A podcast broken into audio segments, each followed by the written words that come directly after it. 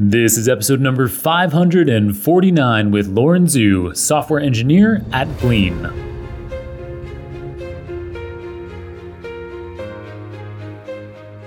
Welcome to the Super Data Science Podcast, the most listened to podcast in the data science industry.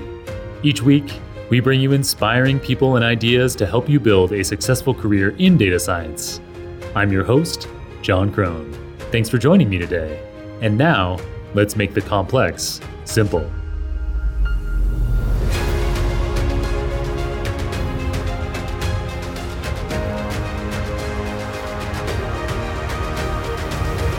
Welcome back to the Super Data Science Podcast. We are fortunate today to be joined by the cool, fun, and brilliant Lauren Zhu. Lauren is a machine learning engineer at Glean, a Silicon Valley based natural language understanding and search company that has raised $55 million in capital from big name venture capital firms like Kleiner Perkins and Lightspeed. Prior to Glean, she worked as a machine learning intern at both Apple and the autonomous vehicle subsidiary of Ford Motor Company, as a software engineering intern at Qualcomm, and as an AI researcher at the prestigious University of Edinburgh. She holds both bachelor's and master's degrees in computer science from Stanford, and while at Stanford, she served as a teaching assistant a remarkable five times for some of Stanford's most renowned machine learning courses, such as decision making under uncertainty and natural language processing with deep learning. In this episode, Lauren details what it's like to study computer science and machine learning at Stanford, one of the most sought after universities on the planet to pursue computer science and machine learning. She tells us about her research on zero shot multilingual neural machine translation. She tells us why you should use principal component analysis to choose your job, the software tools she uses day to day at Glean to engineer natural language processing machine learning models into massive scale production systems, and her surprisingly pleasant secret to both productivity and success. There are parts of this episode that will appeal especially to practicing data scientists, but much of the conversation will be of interest to anyone who enjoys a relaxed, laugh filled conversation on AI, especially if you're keen to understand the state of the art in applying machine learning to natural language problems. All right, you ready for this awesome episode? Let's go.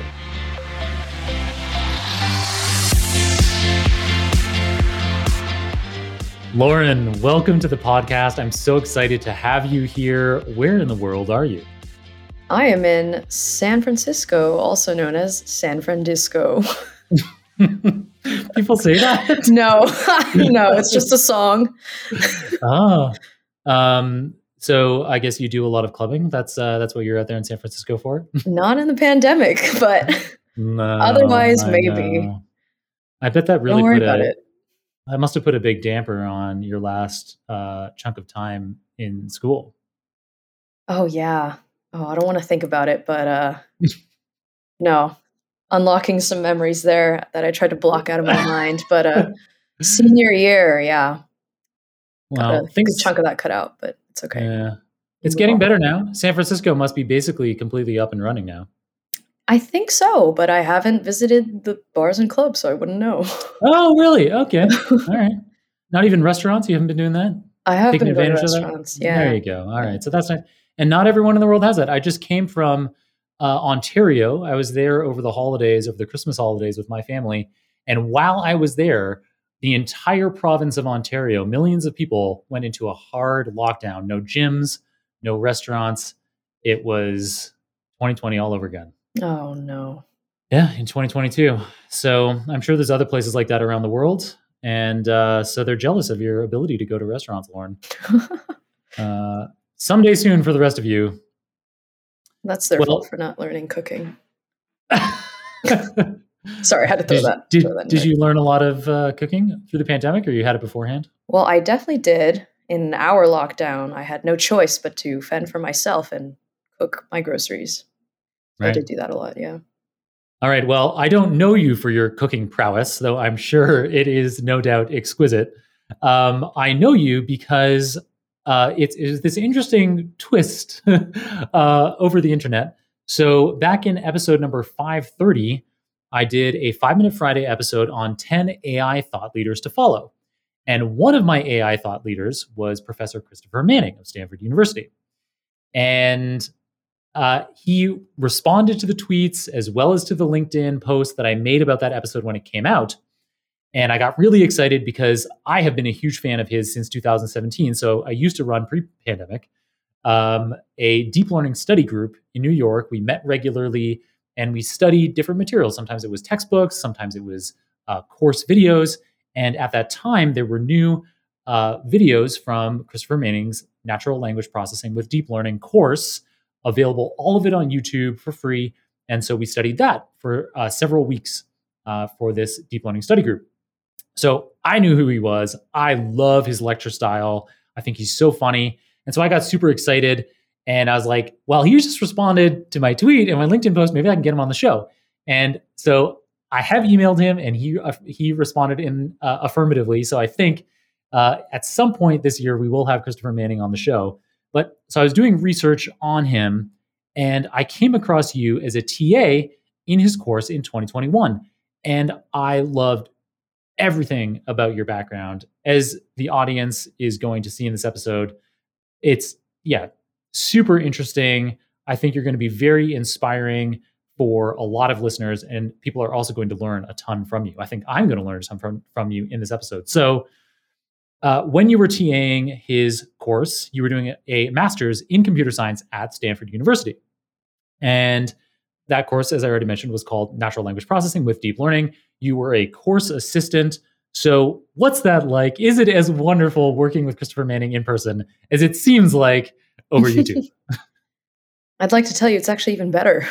Oh. so uh, he's he's wonderful. I mean, obviously very well known, has put out a lot of really incredible work, you know, fundamental to NLP as we see it today. And yeah, getting to work with him is awesome. And the, the students in the course are also really amazing. So it, it, it was a great experience. I'm so jealous. So tell us about kind of the course content. Uh, I I could base it from my from my notes from the deep learning study group in 2017, but I'm sure you could do a better job having more recently uh, been a course assistant on it. Yeah, totally. So in the course, we we have ten weeks to go over a lot of stuff because the mm-hmm. Stanford quarter system is pretty brutal there. But um, you know, we start with kind of like ground up fundamentals, and then we get into more like machine learning type things. And so mm-hmm. we start with you know like word vectors, word representations. Yep. Um, and then we kind of cover backprop and neural networks and and how those work and then we cover like kind of the history of NLP and deep learning too. We start with RNNs, which are recurrent neural networks, um, and then we get into you know like transformers, more modern day things, different applications mm-hmm. of NLP and deep learning. We have machine translation, we have question answering, natural language generation, a lot of really cool stuff, and we also talk about the big models of today, you know, BERT, GPT, et cetera. And then we cap it off with a project where students get to work on whatever they want. Um, and that's really cool to see what they what they produce. Nice. That sounds incredible. And if my memory serves, and I'm going to put this in the show notes if I can find it, while these lectures are no longer available uh, on YouTube. So, I mean, the historical ones are. So, the 2017 ones that I studied back then, pre Transformers, uh, mm. that that wasn't a term. uh, well, I guess it was a term, but uh, mostly for describing cars that turn into robot people. Um, uh, and so those lectures are still available online. But for the latest stuff, uh, I believe you now have to pay, but I think it's a small amount. And so I'll I'll dig that up and I will include it in uh, the show notes if I can find it. So everybody, I think, who's listening to this should be able to find that and follow along with all of the course materials that you just mentioned, which sounds amazing. Uh, word vectors, obviously hugely powerful, enormous wide range of applications today. Uh, recurrent neural networks, transformers, uh, which are deep learning techniques for handling uh, natural language information and building models with it, and then getting into specific applications like the ones you mentioned could be really the cutting edge of natural language processing today machine translation, question answering systems, natural language generation, and uh, yeah, of course, these um, state of the art today uh, architectures like BERT and GPT-3 are super cool to learn about. So sounds like an amazing course, but it isn't the only course that you TA'd at Stanford. So you were also a course assistant for From Languages to Information. So, uh, from my understanding, it sounds like that could be kind of like a precursor to this NLP with deep learning course. That is totally correct. And the numbers line up that way too. So, from languages to information is 124. Um, and then NLP and deep learning is 224. So, it's really beautiful there. Uh, yeah, I, I took this course before I took the other course as well. Um, and I, I loved both so much, I ended up TAing both of them. Yeah, so in this course, we talk about things that are a good intro to NLP, really. So, you know, what is edit distance? What is text processing? Language modeling, you know, models like naive Bayes. And then we dive in more to information retrieval. Um, and then there's a little segment on neural networks again. And then it gets more interesting at the end too with different applications. So we have chatbots, you know, recommendation systems and those kinds of things. Um, Super cool. That yeah. sounds like one I need to take. Having already intensively studied Christopher Manning CS224N, uh, the, the NLP with deep learning course that you talked about, and actually a lot of that content is in. So my book, Deep Learning Illustrated, the NLP content in there is heavily influenced by his CS224. So I'm already like pretty familiar with that. I'd love to refresh and get up to date on stuff like the transformers and just hear about the latest that's going on in there. But this course, a lot of the topics that you're mentioning, I feel like I have a, enough of a working understanding of them that I can muddle my way through it, but I'd love to understand it more deeply. And so I, I really, I'd love to study this CS124 yeah. from languages to information. That sounds awesome. All right, but that's not it. You've still TA'd other courses as well. So you're also a course assistant for hacking the coronavirus, which sounds like probably a new course. Yeah, that definitely was not a thing in 2019. It uh, was spurred up uh, kind of immediately as it happened, as the pandemic started. Mm-hmm. And we just sort of gathered together a bunch of students that wanted to make an impact and try to help people go through the pandemic. Um, we had, you know, all different kinds of projects really. We had people working on deep learning for trying to get the right protein folds for you know vaccines and coronavirus like the actual virus right. and that was really cool we had people working on grocery delivery kinds of things uh, huge variety um, dashboards for you know numbers. It was really cool to see the diversity in what people came up with. That is really cool. And you are also so I, I, don't even know how you had time because the master's is what it's two years long? So it it, it kind of varies um, it's supposed to be two years long but we do this thing if you if you do your undergrad there you can do what's called a co-term you can do a fifth year master's basically so you can kind of finish it up in one year so it's a really good deal but you did it in two i did it in one you did it in one and in that time, how did you you TA'd? Because I, I, hadn't even gotten to the last one. So you TA'd three, you TA'd four different classes. We've only covered three of them so far, yeah. and one of them you did twice. You did that in a year. Yeah, it was. Uh, I had a little overlap with my senior year, so wow. Yeah, cheating a little bit. So I started That's, TAing in my senior year. I got too excited. I just I wanted to teach. That's incredible. Okay, so uh, we've covered three of the four courses that you teach already. So NLP with deep learning, you did from languages to information twice, you did hacking the coronavirus, and you were the head TA, which I assume you must get like a really special, like, I don't know, outfit or something for that. I get to wear a special hat. That's not true, is it? Is no, true? no, no, oh. I wish. Many thanks to the Master of Data Science program at the University of California, Irvine for sponsoring today's episode. The UC Irvine Master of Data Science program blends statistics and computer science principles with partners from industry to empower students to innovate in the field of data science. Located on the tech coast of Southern California, students of the program will enjoy a powerhouse ecosystem where over a third of Fortune 500 companies are located. Take a giant leap in your data science career through the UC Irvine Master of Data Science program. To learn more, head to superdatascience.com slash UCI. That's superdatascience.com slash UCI. Check it out. Um, but you're a head TA of decision making under uncertainty. So, yeah, what's the difference between being a head TA and a regular course assistant? And then tell us about that particular course. Totally. So, being head TA means you get a boss around all the other TAs. um, Mark faster. I'm just kidding. You know, it's great.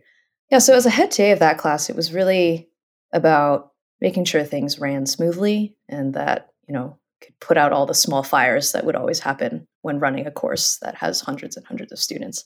So right. that was a large part of it.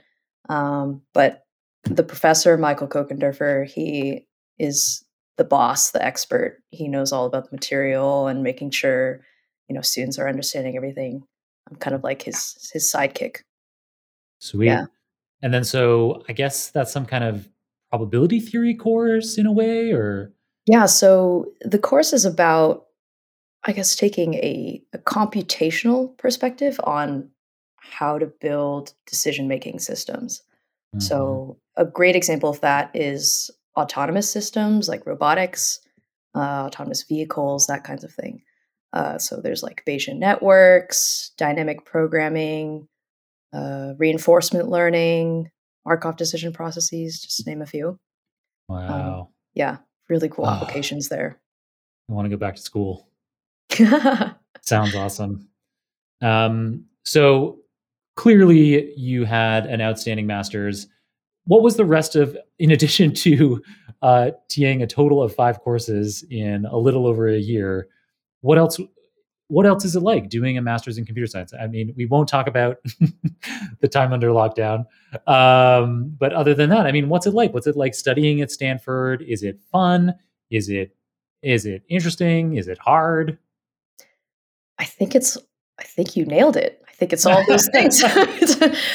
um, yeah, the, I mean the the professors here are amazing. The the students that you get to work with, like when you work on a group project, everyone here is so passionate about what they study, and it makes it all really fun. And one thing that I also really love about Stanford is that you know they encourage you to explore all different kinds of things. So even if you study computer science in undergrad, you know, you have so many opportunities to pursue other interests as well, things that might not even be related. And so you kind of take with you all these different life skills and things that excite you and you kind of use that in your life, you use that in your job, you use that in whatever. And that's probably my favorite thing. So cool. Um, and that wasn't your only degree at Stanford. You also did a bachelor's in computer science. You kind of alluded to this because you totally. mentioned how if you do a bachelor's, is that in all programs or is that something computer science specific where you can kind of you can roll it right into an extra master's year? I think it's it's a lot of the programs. I think mm-hmm. what uh, what we do is we have different bachelor's and master's degrees available, but for the most part, there is that five fifth year option. Yeah. Cool. I like that a lot. That is something that I really liked about Oxford University, where I did my PhD. They have a similar kind of thing where a lot of the bachelor's programs, especially if they're in science or engineering, you can do a fourth year that, uh, so in England, uh, undergrads are three years, not four. And then so the fourth year ends up being this master's year, and you get to do more project based stuff. You get to get really deep into the research on something. I think that that's such a, such a cool thing, and it would make sense to me that they have more and more of those all over the place. So, in your bachelor's, did you always know that you wanted to do that extra master's? I would say yes. Um, I just I loved everything that I was learning. I feel like you know I'm a lifelong learner, and if I can be in school forever, I would consider that. it totally. was it's just I needed to take more time to take more classes and explore and also have the chance to TA as well. Nice. And yeah, in addition to TAing in your master's and I guess the end of your bachelor's there, you did tons of extracurricular stuff. You were on the Stanford jump rope team. Oh my you, gosh. yeah, my favorite. um, you were co-president of Women in Computer Science. That sounds like it had a fair bit of responsibility. And you also do a fair bit of things on the side. I can see from your website, you are a wonderful singer and guitar player. Um, yeah, so you clearly have a lot of side hobbies, and I think we'll get to that later, uh, as as it's kind of paradoxically part of your um, productivity technique is to have these kinds of extra things on the side. But um, yeah, I don't know if there's anything in particular you want to to talk about there, but maybe the co-presidency of Women in Computer Science. You know, what is that? How is it helpful for um, women at uh, Stanford? Yeah, um, universities are are 50-50 uh, for the gender split. Mm-hmm, mm-hmm. um, but in engineering, often it's not the case, and so mm-hmm. there's always a need to you know empower minority groups, and not just women, but all different kinds of minority groups, and that's something that I was really passionate about for sure. Um, and you know, trying to take that to to industry and to other parts of my life as well. Nice. So I love that idea. How practically do we do it? How do we empower minority groups? Yeah, I mean it's uh there's a lot of different things. It's it's the network, it's the support group, you know, providing opportunities, providing different ways to access things out there really. Awareness, all different kinds of things. Nice. I love it. Um so in addition to all of those things that you did at Stanford in a way, you also, when you had your summers off, you made enormously good use of them. So you were a software engineering intern at Qualcomm. You were an AI researcher at the University of Edinburgh. You were a machine learning intern at a place called Greenfield Labs, which, if people haven't heard of Greenfield Labs, it is a um, it's a subsidiary of Ford Motor Company working on autonomous vehicles. And you were also a machine learning intern at, how do you pronounce that? Apple? Oh, oh, Apple. right, right, right. I've heard of them. Um, That's how you pronounce so, their stock ticker. um, so clearly, you have a ton of experience in really interesting roles at top companies and universities all over the world. And we haven't even talked about that you're now a software engineer at Glean, which is a really cool venture capital backed startup in Silicon Valley. So I'd love to hear one or two interesting use cases from the work experience you already have. In particular, um, I spent time during my PhD at the University of Edinburgh doing uh, AI research. So um, uh, while I was at Oxford, I collaborated with uh, researchers there. And while I, this might not be something that's super well known, but the University of Edinburgh is one of the top AI programs in the world and has been for decades. So uh, I'd love to hear about the work that you were doing there. Yeah, that was a really fun experience, not just because it was in Scotland and the sun set at 10 p.m. every day. in this, oh, so you were there in the summer. I was there in the summer. oh, that was great. Uh, yeah, that is very lucky. because if you're there in the winter, it's setting at like two every day. Oh yeah, and raining every day. Yeah. Yeah. Uh, but um, I would go hiking at night, which gave me energy to do some really cool research during the day. Mm-hmm. Um, and I worked with Professor Rico Sennrich, and we worked on zero shot. Oh, sorry, this is a mouthful. Zero shot multilingual neural machine translation. Nice. Did I say that right? It. Yeah, I said that right. Yeah, you nailed it. yeah. Um, so if we we kind of take that apart, um, Machine translation is like Google Translate. It's, you know, one language to another. Neural machine translation is that, but with neural networks. Multilingual machine, oh shoot, I messed it up. Multilingual neural machine translation is NMT, you know, the other part, but with multiple languages, meaning you have one model that does all different directions of machine translation. So, you know, English to French, German to Chinese, whatever, etc. How many different languages can one model do? It can do as many as it wants with as much data that is provided. Oh, okay. Wow. Yeah. And then we have the last one, zero shot, which means you can translate from one language to another without any supervised data from that first language to the second language. Wow. Uh, so Crazy. it's it's very hard. Um, it's it's definitely a task that, that is uh, it's being worked on actively. But the general technique uh, at the time was to basically take whatever data you had before with the language pairs that you had. Let's say you have English to French. Um, let's say you also have French to German. Um, if you train this model with these two language pairs, you want it to actually translate all the way from English to German directly. Um, and actually, magically, all you have to do is provide some kind of token saying what language you start with, what language you want. And the model magically knows it's just going to do that. Um, and secretly so have, behind the scenes, oh yeah, go ahead. Yeah, so you have. Uh, let me just repeat back that I'm making sure I understand this. So if you have an English to French translation, some kind of English to French translation data set, I guess, and then a French to German translation. Yeah. You could, with this multilingual model, go straight from one end to the other, yes. avoiding French entirely in the middle. So it goes straight from English to German. Yeah, that's exactly correct. Um, and what's happening behind the scenes is the model is learning this universal embedding, this universal interpretation of language.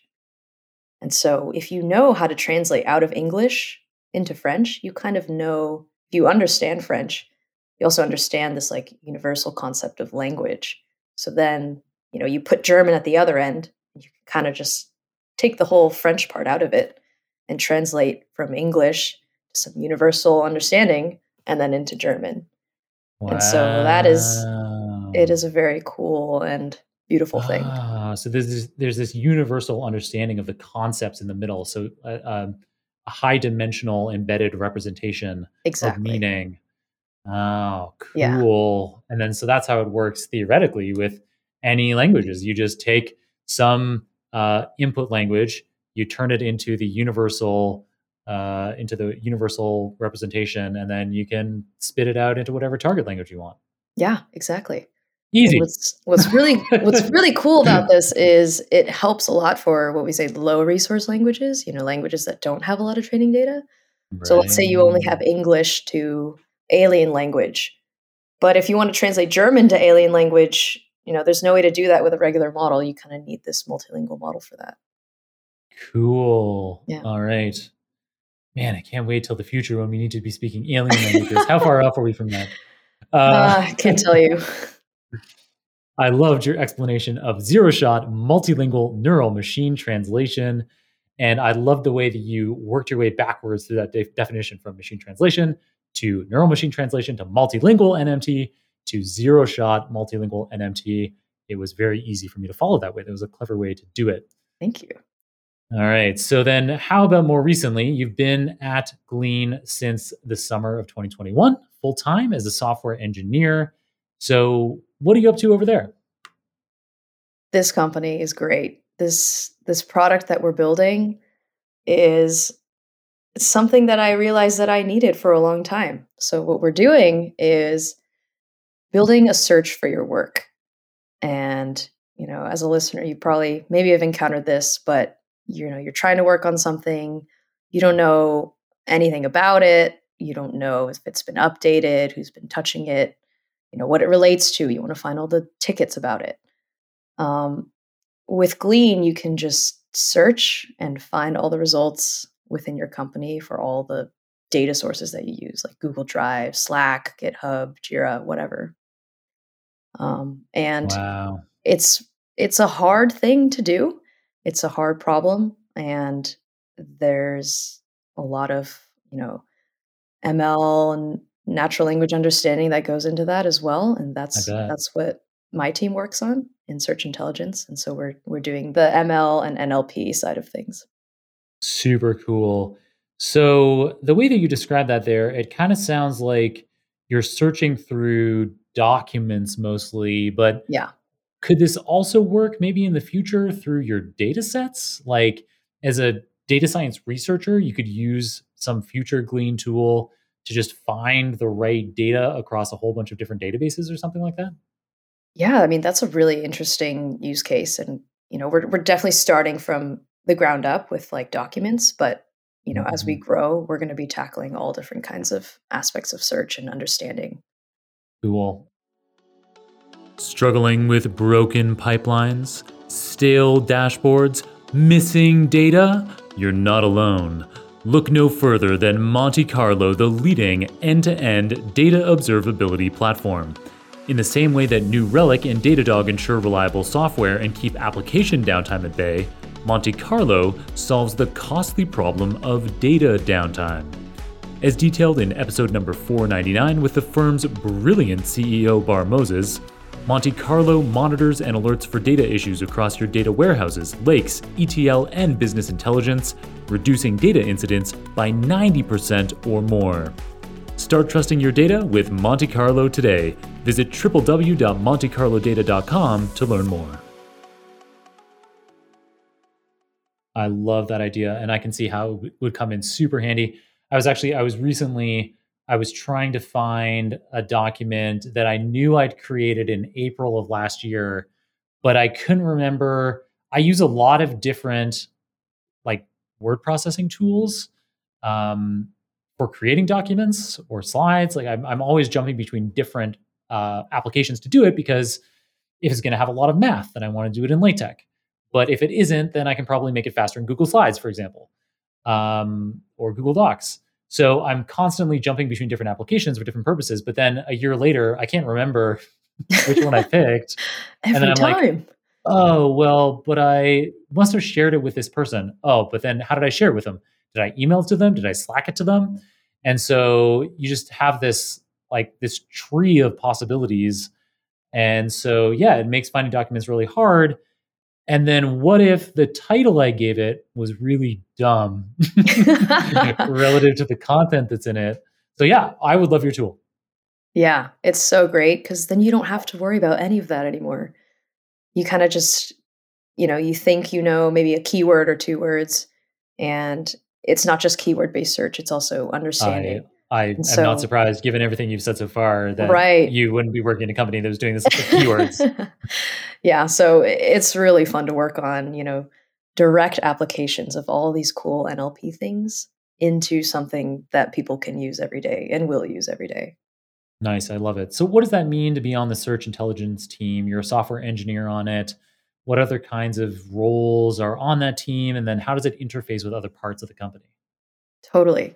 So in search intelligence, we are the part of the brain behind how the search algorithm works. Mm-hmm. Uh, we have the query understanding and you know document understanding side of things and then we have ranking so once you find documents how do you actually right. rank them in an order to the right, user right, that's also really important um, so search is it's a really complicated problem with all different kinds of components and focusing on the NLP is definitely what I can contribute to. And there's so many, so many ways to to apply things like you know named entity recognition, uh, spell check, question answering, uh, document summarization. You know all all these cool things that you see mm-hmm. in in papers and things. We are we're working on that here.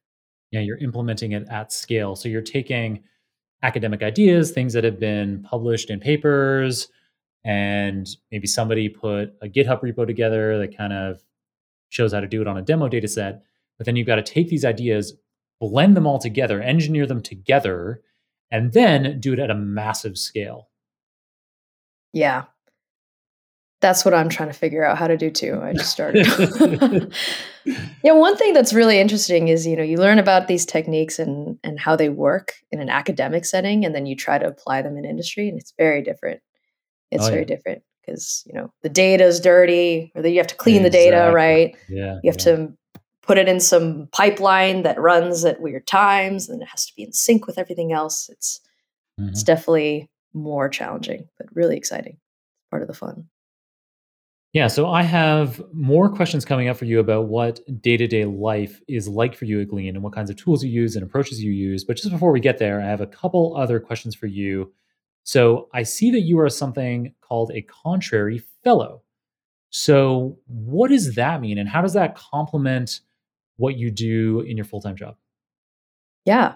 So, Contrary is actually a VC uh, based here in San Francisco and a couple years ago, they spun up something called the Contrary Talent Network. I don't know if it was renamed, but I, I think it's I think it's still that. And they kind of just gathered around a group of 100 or so people that are about my age, like college grads who are really interested in tech and entrepreneurship. And we we have different events together, we hang out, we talk, we have we have a Slack channel where we just, you know, blast whatever we're interested in all the time. And it's just a very engaging, exciting network to have to keep everyone interested and and excited about what they do. And I, I learned so much from these people as well. It's an awesome network. I love that. So, if there's a listener out there who's interested in being involved in this fellowship, how do they apply? Yeah, so there is a yeah, if you Google Contrary Talent or Contrary Fellowship, it's contrarycap.com. And there's a way to apply. And there's an annual cycle, so it might currently be closed, but it'll it'll definitely have a new cohort in the next year. Nice, super cool. So annual cohorts makes a lot of sense. You can do onboarding all together, get to know each other. Totally. Is there a in-person component maybe in the future in a post-pandemic world? Yeah, so the first cohort started, of course, in 2020 when no one was able to meet anyone. Mm-hmm. Um, so that was that had its challenges, but since then we've had some in-person gatherings. Definitely, you know, if slash when very depressing, but if slash when the pandemic gets better, there will be more in-person things for sure. That reminds me, I recently watched. So I don't think I've ever mentioned this on air, but I'm a huge South Park fan, and they recently released a movie that is available only on Paramount Plus. So I had to get the free Paramount Plus trial for a week just so I could watch this movie. Um, and I did cancel it. I'm very good about setting reminders to like not get sucked into the uh, to the auto subscription, the auto renewal. Um, and so this movie, this isn't a spoiler alert because you see it right at the beginning of the movie. Is so South Park, the show's been around for decades, and like all cartoons, they always remain the same age. Um, so they're always, I don't know, fourth year, fourth graders, fifth graders, I can't remember, but they're kids in elementary school. In the movie, the movie starts with oh, the pandemic is finally coming to an end. And all of them are grown-ups. so they're like in their 40s or 50s. Um, and like the pandemic is just starting to come to an end. Uh, and it, it, makes for a really fun premise for the movie. Um, they they're all they, they did such an amazing job. It to call it a movie was was totally uh, merited. They put a lot of effort not only into the animation but also the storyline above and beyond what they would do for an episode um, in addition to just the length. Um, and so yeah this really fun thing. If you're into south park i do recommend getting a paramount plus subscription for one week to check it out. Um, don't forget to um, cancel it don't forget to cancel it exactly um, so all right so i didn't expect to be talking about south park with you but um, so yeah so another thing that i wanted to ask you before we get into your uh, day-to-day stuff at, at Glean is I know that you wrote a blog post about how you picked your job. So maybe you could let us know kind of how you ended up choosing Glean from no doubt the myriad opportunities that were available to you as somebody who had a master's in computer science or was about to have a master's in computer science from Stanford, had TA'd tons of the most well known data science, machine learning classes on the planet, and had already done internships at the likes of Apple, uh, Ford, University of Edinburgh, Qualcomm. Uh, so you must have had your pick of opportunities. And I know that you wrote a blog post that invoked data science to try to come to an answer. So, uh, why, Lauren, should you run a principal component analysis to choose your job out of college? This is both the nerdiest and most philosophical thing ever. But I feel like this is the best way to kind of decompose out and separate, you know, all the rush and all the, all the complicated thoughts that one may have and the terrible, terrible process of recruiting with fundamentally like what is important. So for me, when I was going through recruitment, I I was overwhelmed with you know, the pandemic happening, not knowing what I wanted, all these opportunities that I could, you know, possibly go with. And in order to make actual progress in my decision making, I had to run a PCA. I had to take, you know, the hundred dimensions, the hundred different factors, as you could say, of like one job being better than another, and condense it down to like five. All right. Okay. So let's take one quick step back here. So, totally. For listeners who aren't aware, PCA is a technique that we can use to, yeah, as Lauren just said, to reduce the dimensionality of data set. So if you had, and I'm starting to think, I'm starting, I was immediately staggered by the data set that you might have for this. So you start with, so each row would be a different job opportunity. So maybe like a company name. And then you actually had a hundred columns for each I, row? Disclaimer uh, there's no actual PCA with uh, numbers that was done. Uh, this is a this is a this is a philosophical a philosophical PCA. Philosophical PCA. yeah. So, you know, like if what's keeping you at night is the hundred rows, I guess the hundred dimensions, you know, K equals 100. Um, in your mind, just filter it down to top five. Um, yeah, sorry, oh, sorry, so listeners. No numbers involved. Uh, I, one I, could, if one wanted to, one you know, you could sounds... totally run. You could totally do that. That could actually potentially be a great project to show all of the jobs that you're applying to. be like, and you could explain, like, so you end up here on this first principal component, and here on the second principal component, and as you can see, that positions you favorably relative to these other firms. That's so funny. Yeah, but basically, you know, like you think about comp- uh, compensation, you think about the people you work with, you think about the location, you think about all these different things. Really just pick like three to five things and then choose the place that meets those criteria the best. Right. And so you're um, choosing the principal components, the ones that you exactly. think explain the most variance in your happiness on the job, I guess. Totally should be about happiness. Always choose happiness. Um, yeah, so that's what I did, and it worked out for me. I ended up at Glean, and I think, I think I chose my principal components correctly. it was great. Awesome.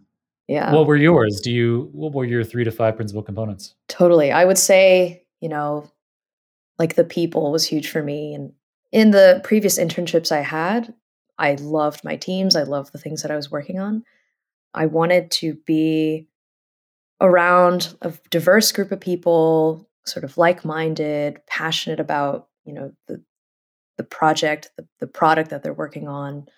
When it came to technical work, that was another huge one. Like working on NLP was really important for me. Mm-hmm. Um, NLP in industry, ML in industry, and also having autonomy over my projects. Like I'm the first new grad on my team. And so I've been pleasantly surprised at how much autonomy I've been given to work on what I do, and that's been a huge amount of fun. Um, and also just like an amazing company with work culture, mission, you know, where I'm happy to go to work every day. So cool, Lauren. I'm so glad that you found it. So we've talked about Glean a little bit. You've explained what you do on the search intelligence team, and you've talked about how that interrelates with other parts of the business. What is the day to day like for you at Glean? What kinds of tools do you use? Totally, for sure. Um, as a machine learning engineer, there's a lot of different things that happen because you have to understand like the stack and the system. So, first and foremost, I'm a software engineer.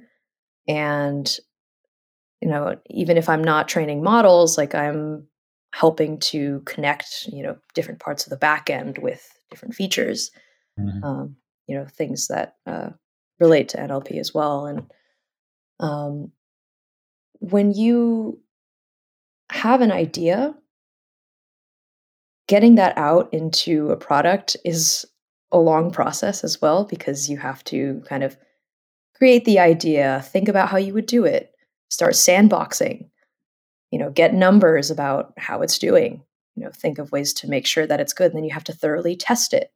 Then you have to you know test it on we say deployments like test it on customers right and then then you can mm-hmm. land it mm-hmm. and so you know for that that that requires a lot of different tools um, I do a lot of sandboxing in Google Colab actually. Cool. And you can you can link up like a, a local backend. And so, you know, it's a really nice notebook way to do that. That's one of my favorite things. Um, and then, you know, for offline pipelines, we also use Apache Beam, which is similar to Spark, Mhm. you know, working with big data. So proficiency in that is also really, really nice. Yeah. Cool. Nice, super cool tool choices. Lauren, I love using Colab myself. So if people do online courses with me, I very frequently use Colab. I haven't before used it attached to a local backend um, as opposed to just being on the internet using Colab notebooks. That sounds super cool. It's something I'll Yeah. I'd love to try out. That was my Um, first time using it too in industry also. Oh yeah, Yeah. It's a really cool thing. Yeah, it does have. So, for listeners who are familiar with Jupyter Notebooks, it's similar to Jupyter Notebooks and it's based on the idea of Jupyter Notebooks. So, executing code, adding in Markdown to annotate your notebooks, having plots right there in the notebook. But Colab does a really great job of uh, providing you with information about all of the variables and methods in your code just by hovering over it. And so that's something that I could imagine would be really useful about uh, using Colab. Um, the only thing that annoys me about it, and there might be some way to customize this, is that because I'd been using Jupyter Notebooks for so many years before, I got super used to all of the hotkeys. And some of them, many of them are the same, but some of them are different and they throw me off. And there are a few key things, and I can't now think of any off the cuff, but there are some things that I do all the time in Jupyter Notebooks that I haven't figured out. And I think that there isn't by default a Colab notebook way of doing it. And so I keep I recurringly have this like, oh, I'm going to figure out how to customize this somehow. And so maybe this is it. If I can figure out how to have it running on a custom backend, maybe then I can also customize the hotkeys in a way that. I can't on the internet. So Let me know if you figure that out. I I will I, I will be letting the whole world know. Um, and then Apache Beam, very cool way to uh, run processes over large amounts of data. Um, not one that I've used personally, but that machine learning engineers on my team have used. And so I know that it can be a great choice in a lot of situations. Cool. So, um, Lauren, I think given your breadth of expertise working with lots of different kinds of students and already working in lots of different kinds of companies in your career, what skills are most important for people to possess today, whether they're engineers or data scientists? yeah, I would say first and foremost, keep learning always. You know, read the papers, read read about what's new and out there and, and play around with it. You know, be a good engineer, be a good data scientist. And then also an alternative answer to that is to you, you alluded to this earlier, but you know, paradoxical, I would say, you know, pursue your passion projects that might not even be related to this at all. Um, you know, for me, one example actually is um, as I just moved here to San Francisco, I don't have a lot of furniture in my house. I'm kind of going crazy about interior design. and I love arts and I love, you know, I love photography and music. And so now I'm just looking around for inspiration in the city for how to design my apartment.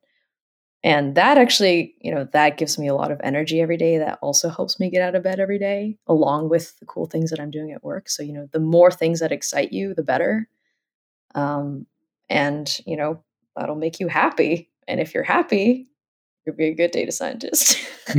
That's my secret. I love that. You do seem really happy. You seem Thank like a you. deeply happy person. It's very enjoyable shooting this episode with you. I feel very lucky.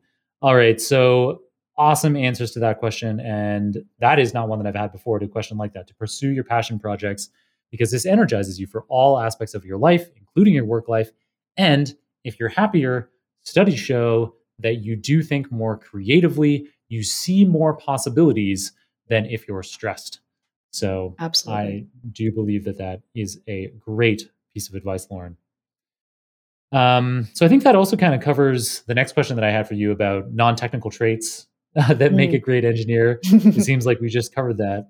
yeah. Um, I mean, be creative, right? Like think outside of the box and there's no way that technology is going to keep improving algorithms, you know, methods.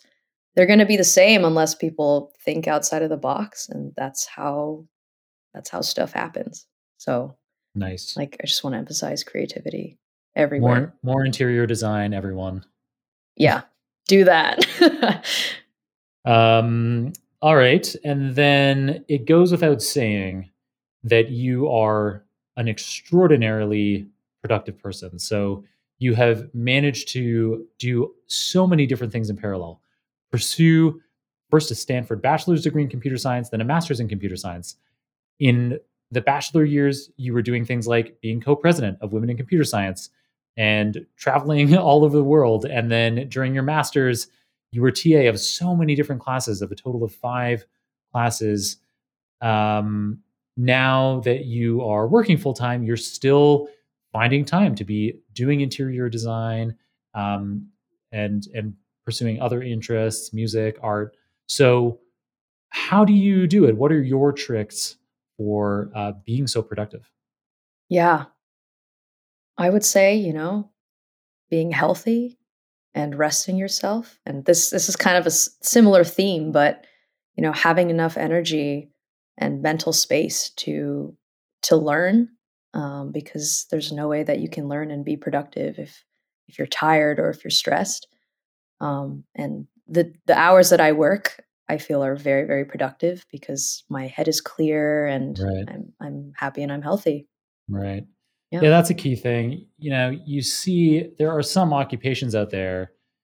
Um, so you know, working in mergers and acquisitions and investment banking is an example, or strategy consulting, um, you know, there are these kinds of career choices where you hear about these crazy long hours. You know, you're traveling to the client somewhere else. You have to wake up at four in the morning to make your 6 a.m. flight. You land at the client city at like 8 a.m. and then your meetings till very late. And I personally, and I'm there might be exceptions out there, but certainly for me, and I suspect for most people, a lot of those hours that you're quote unquote working, I can't imagine they're particularly uh, productive or certainly innovative. Um, I agree with you 100% that to be doing my best work, to be supporting my company as best as I can be, and probably listeners as best as I can be, I need to be getting lots of rest. Um, so, uh, something that I've talked about in episodes before, I use something called the Pomodoro technique to track um, tasks that I'm working on. And so, yeah, episode number 456, which aired in March of last year, um, I, I talked about this Pomodoro technique. And so it time boxes, and I know I think you're going to talk about time boxing in a second too, but it, it kind of it gives these 25 minute sprints of work, and then you're supposed to take five minute rests sometimes I'm really in the groove and I'm like, no, I'm not taking a break. Like I'm doing another 25 minutes. Uh, but then after two 25 minutes in a row, I'm like, okay, it's probably time to like stand up and walk around. And so the very most that I can sustainably do in terms of number of Pomodoros in a day is if I can do 16 in a five day work week, I am gassed. So if you think about that, that's really, that's 25 minutes, let's call it half an hour to make the math simpler for me, doing it off the cuff. But so we're talking eight hours of work, five days a week of like focused, deep work where you're not distracted by phone calls, you're not doing other things, you don't have the TV on, you are focused on that task. And no matter what I do, if if I try to rejig my life in some way to make that 20, it is unsustainable. I cannot I will begin to have Pomodoros where I'm just like, what am I doing here?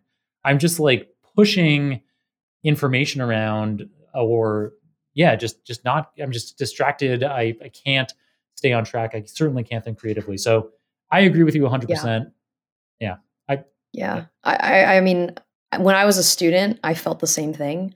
And I would my friends, some people would work, you know, on Saturdays and Sundays and I'm like, why don't you just work, you know, productively on the weekdays, take the weekend off, you know, partially, enjoy yourself and rest well, and then kind of have the energy to to work harder during the week. And like I, I definitely I am responsible for some of this too, but like on Saturdays I would try to work on during the whole day and really get nothing done. And then I would feel bad that I wasted my Saturday. Yeah. So really just like making sure that you set aside time to rest and do the things that you love is so important. Yeah, you're 100% right. And I, through the pandemic, I have been worse than usual. I'm always, yeah, I'm frequently trying to burn the candle at both ends, but through the pandemic, I've been really bad at it. And you're 100% right. I and probably a lot of listeners out there need to be better about having space for other pursuits, other passions um, on weekends and holidays and evenings if you can make the time. And yeah, no doubt at the times that I do create that space, I am so much more energized, productive, and creative in my workday. So, a good reminder for everyone, no doubt. Okay, so Lauren, we've talked about your early career successes and how you achieve those successes, your productivity tips, um, which sound really, like really pleasant ones because everyone wants to have more happiness in their life. So, given where you are in your career and given the incredible richness of experience that you already have with machine learning engineering. Here's a question that I love to ask. I, I don't ask it all the time, but I think you're going to have a really interesting answer, which is thanks to constantly exponentially cheaper data storage, exponentially cheaper compute costs, way, way, way more sensors everywhere, collecting way, way, way more data, interconnectivity, you know, being able to do classes remotely, papers being published in arXiv as soon as they're ready, GitHub code going up at the same time. Um, technology advances are happening at an exponentially faster pace each year. And there's no place that we feel this more than in data science or machine learning. So, given that you're really at the beginning of your career, you haven't even been working full time for a year yet. So, you have decades of career ahead of you. What excites you about the future? What do you think could happen over these coming decades that will transform society? Oh my gosh. There is so much cool stuff happening now and more things that I don't even know like will be happening in the future but like mm-hmm. if you just take a look at some of the really amazing things that are happening now the fact that I can just you know speak into my Apple Watch uh, completely normally not like hello my name is but just like how I normally talk and it mm-hmm. understands mm-hmm. at the rate that I speak and transcribes things and can just send it to someone. Like that is really cool. Mm-hmm. Um, you know, autonomous driving that who knows if that will pan out, but there's really good progress so far and I'm really excited to see how far that's going to go. Like mm-hmm. all these things can only happen with a lot of data and really powerful compute. And so, you know, if you get more of that, you get more of these really cool applications things that are just like mind blowing. And I, I, can't wait to integrate more of those things into my life. Like I don't even know what they'll be. It's really, really exciting. Yeah, I agree. And very cool. Those two examples you mentioned follow right on internship experience you have at Apple and Greenfield Labs. Uh, so very cool examples, relevant examples. So, all right. So let's fast forward all the way to the end of your career. So let's say 40 years from now, when you retire, what do you hope to look back on? If you know the uh, Myers Briggs personality test, yeah, it's one of it's one of my favorite things. I think it's crazy how four letters. It, basically, it's a it's a person personality test with four different letters, um, and each letter has, I guess, there's two variations, right? So there's I and E. So there's just quickly explain it, but I is uh, introverted, E is extroverted. Mm-hmm. Then the second slot is um, N and S. N is intuition, S is sensing. And then you have F and T, you have feeling and thinking. Then for the last slot, you have J and P, you have judging and perceiving. And the fact that you can just take 16 combinations of these letters to describe a person is both really powerful. It's definitely a little bit generalistic, but it's really, really cool. Um, so maybe you can guess this, but mine is uh, ENTP. So I'm extroverted, I'm intuitive, thinking, and perceiving. And if you if you look up those letters, you'll find like a nickname for it, which is the visionary. And I can definitely see that in myself. I might be idealistic sometimes um, in the way that I think about things and just how I operate. Um, but you know, looking back at the end of my career, I would love to see like turning those ideas and turning those dreams into reality and acting on all the cool things that I've conjured up in my head. So, you know, hopefully I can actually interior design my house the way that I've planned it in my head so elaborately. Um, and you know, when it comes to being an engineer, like making the impact that I dream about every day. Cool. Yeah. That was such an unexpected but beautiful answer. uh, yeah, was like, how is this going to? Oh, yeah. There it goes. there it goes. Nice. Yeah. All right. So, given your rich and interesting experience, do you have a book recommendation for us that might expand our minds? Yeah. One book that um, it's one of my favorite books of all time. It's called Thinking Fast and Slow. Oh, yeah. It's a classic. Um, I'm sure a lot of you have read it already, but if you haven't, please check it out. It's basically about like how people think. And mm-hmm. how there's two different ways of thinking. The first one is this like very fast, quick, intuitive, like you don't even have to think thinking. And then the mm-hmm. other one is what we tie more to like academics and learning and storing memories into our brain, like the very, you know, brain intensive way of thinking mm-hmm. and just like how we use both in our daily lives and why they're both important and how they interact. It's really, really fascinating. Yeah, I absolutely love that book. I hope to reread it soon. I've only read it once and it is densely packed with information from Daniel Kahneman, a Nobel Prize winning economist, on uh, cognitive biases and how, yeah, there's a lot of surprising evidence backed information on how you actually think relative to how you might feel you think. And while reading the book once does not rid you of all of the biases that you're susceptible to, uh, at least a little bit of awareness can make you uh, able to mitigate some of the most uh, pernicious biases. And yeah, I'd love to read it again to kind of brush up and uh, eliminate a few more. Yeah, I think I might have to give it another read as well. yeah.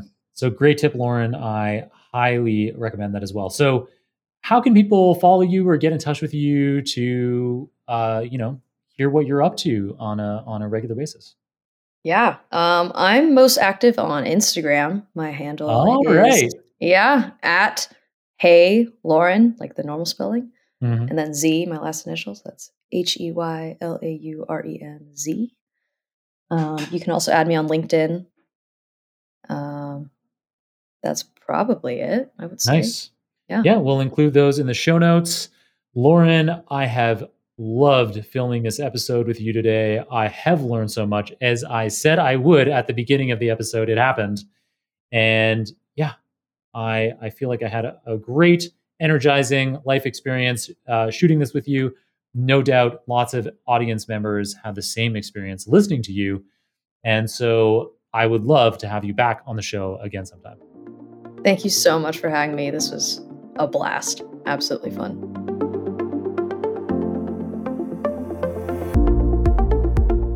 Lauren is so calm, cool, happy, and relaxed I'm sure it was obvious that I had such a good time filming with her today. I hope you enjoyed our conversation too. I'm deeply impressed by how much Lauren has accomplished in her career already, and I loved her ability to explain deep technical concepts in such a straightforward, relatable way. In today's episode, Lauren filled us in on what it's like to study and TA some of the world's most renowned machine learning courses at Stanford. You'll be pleased to know that after filming with Lauren, I found a YouTube playlist with all of the winter 2021 lectures for the CS224N Natural Language Processing with Deep Learning course, so those epic lectures are indeed available for free after all. See the show notes for a link. Uh, beyond Stanford, Lauren detailed the extraordinary AI research on zero shot multilingual neural machine translation that she carried out in Scotland. She talked about how natural language understanding enables exceptional search and rank capabilities at Glean She talked about how the Google Colab and Apache Beam tools she uses day to day as a machine learning engineer bring NLP models to reality.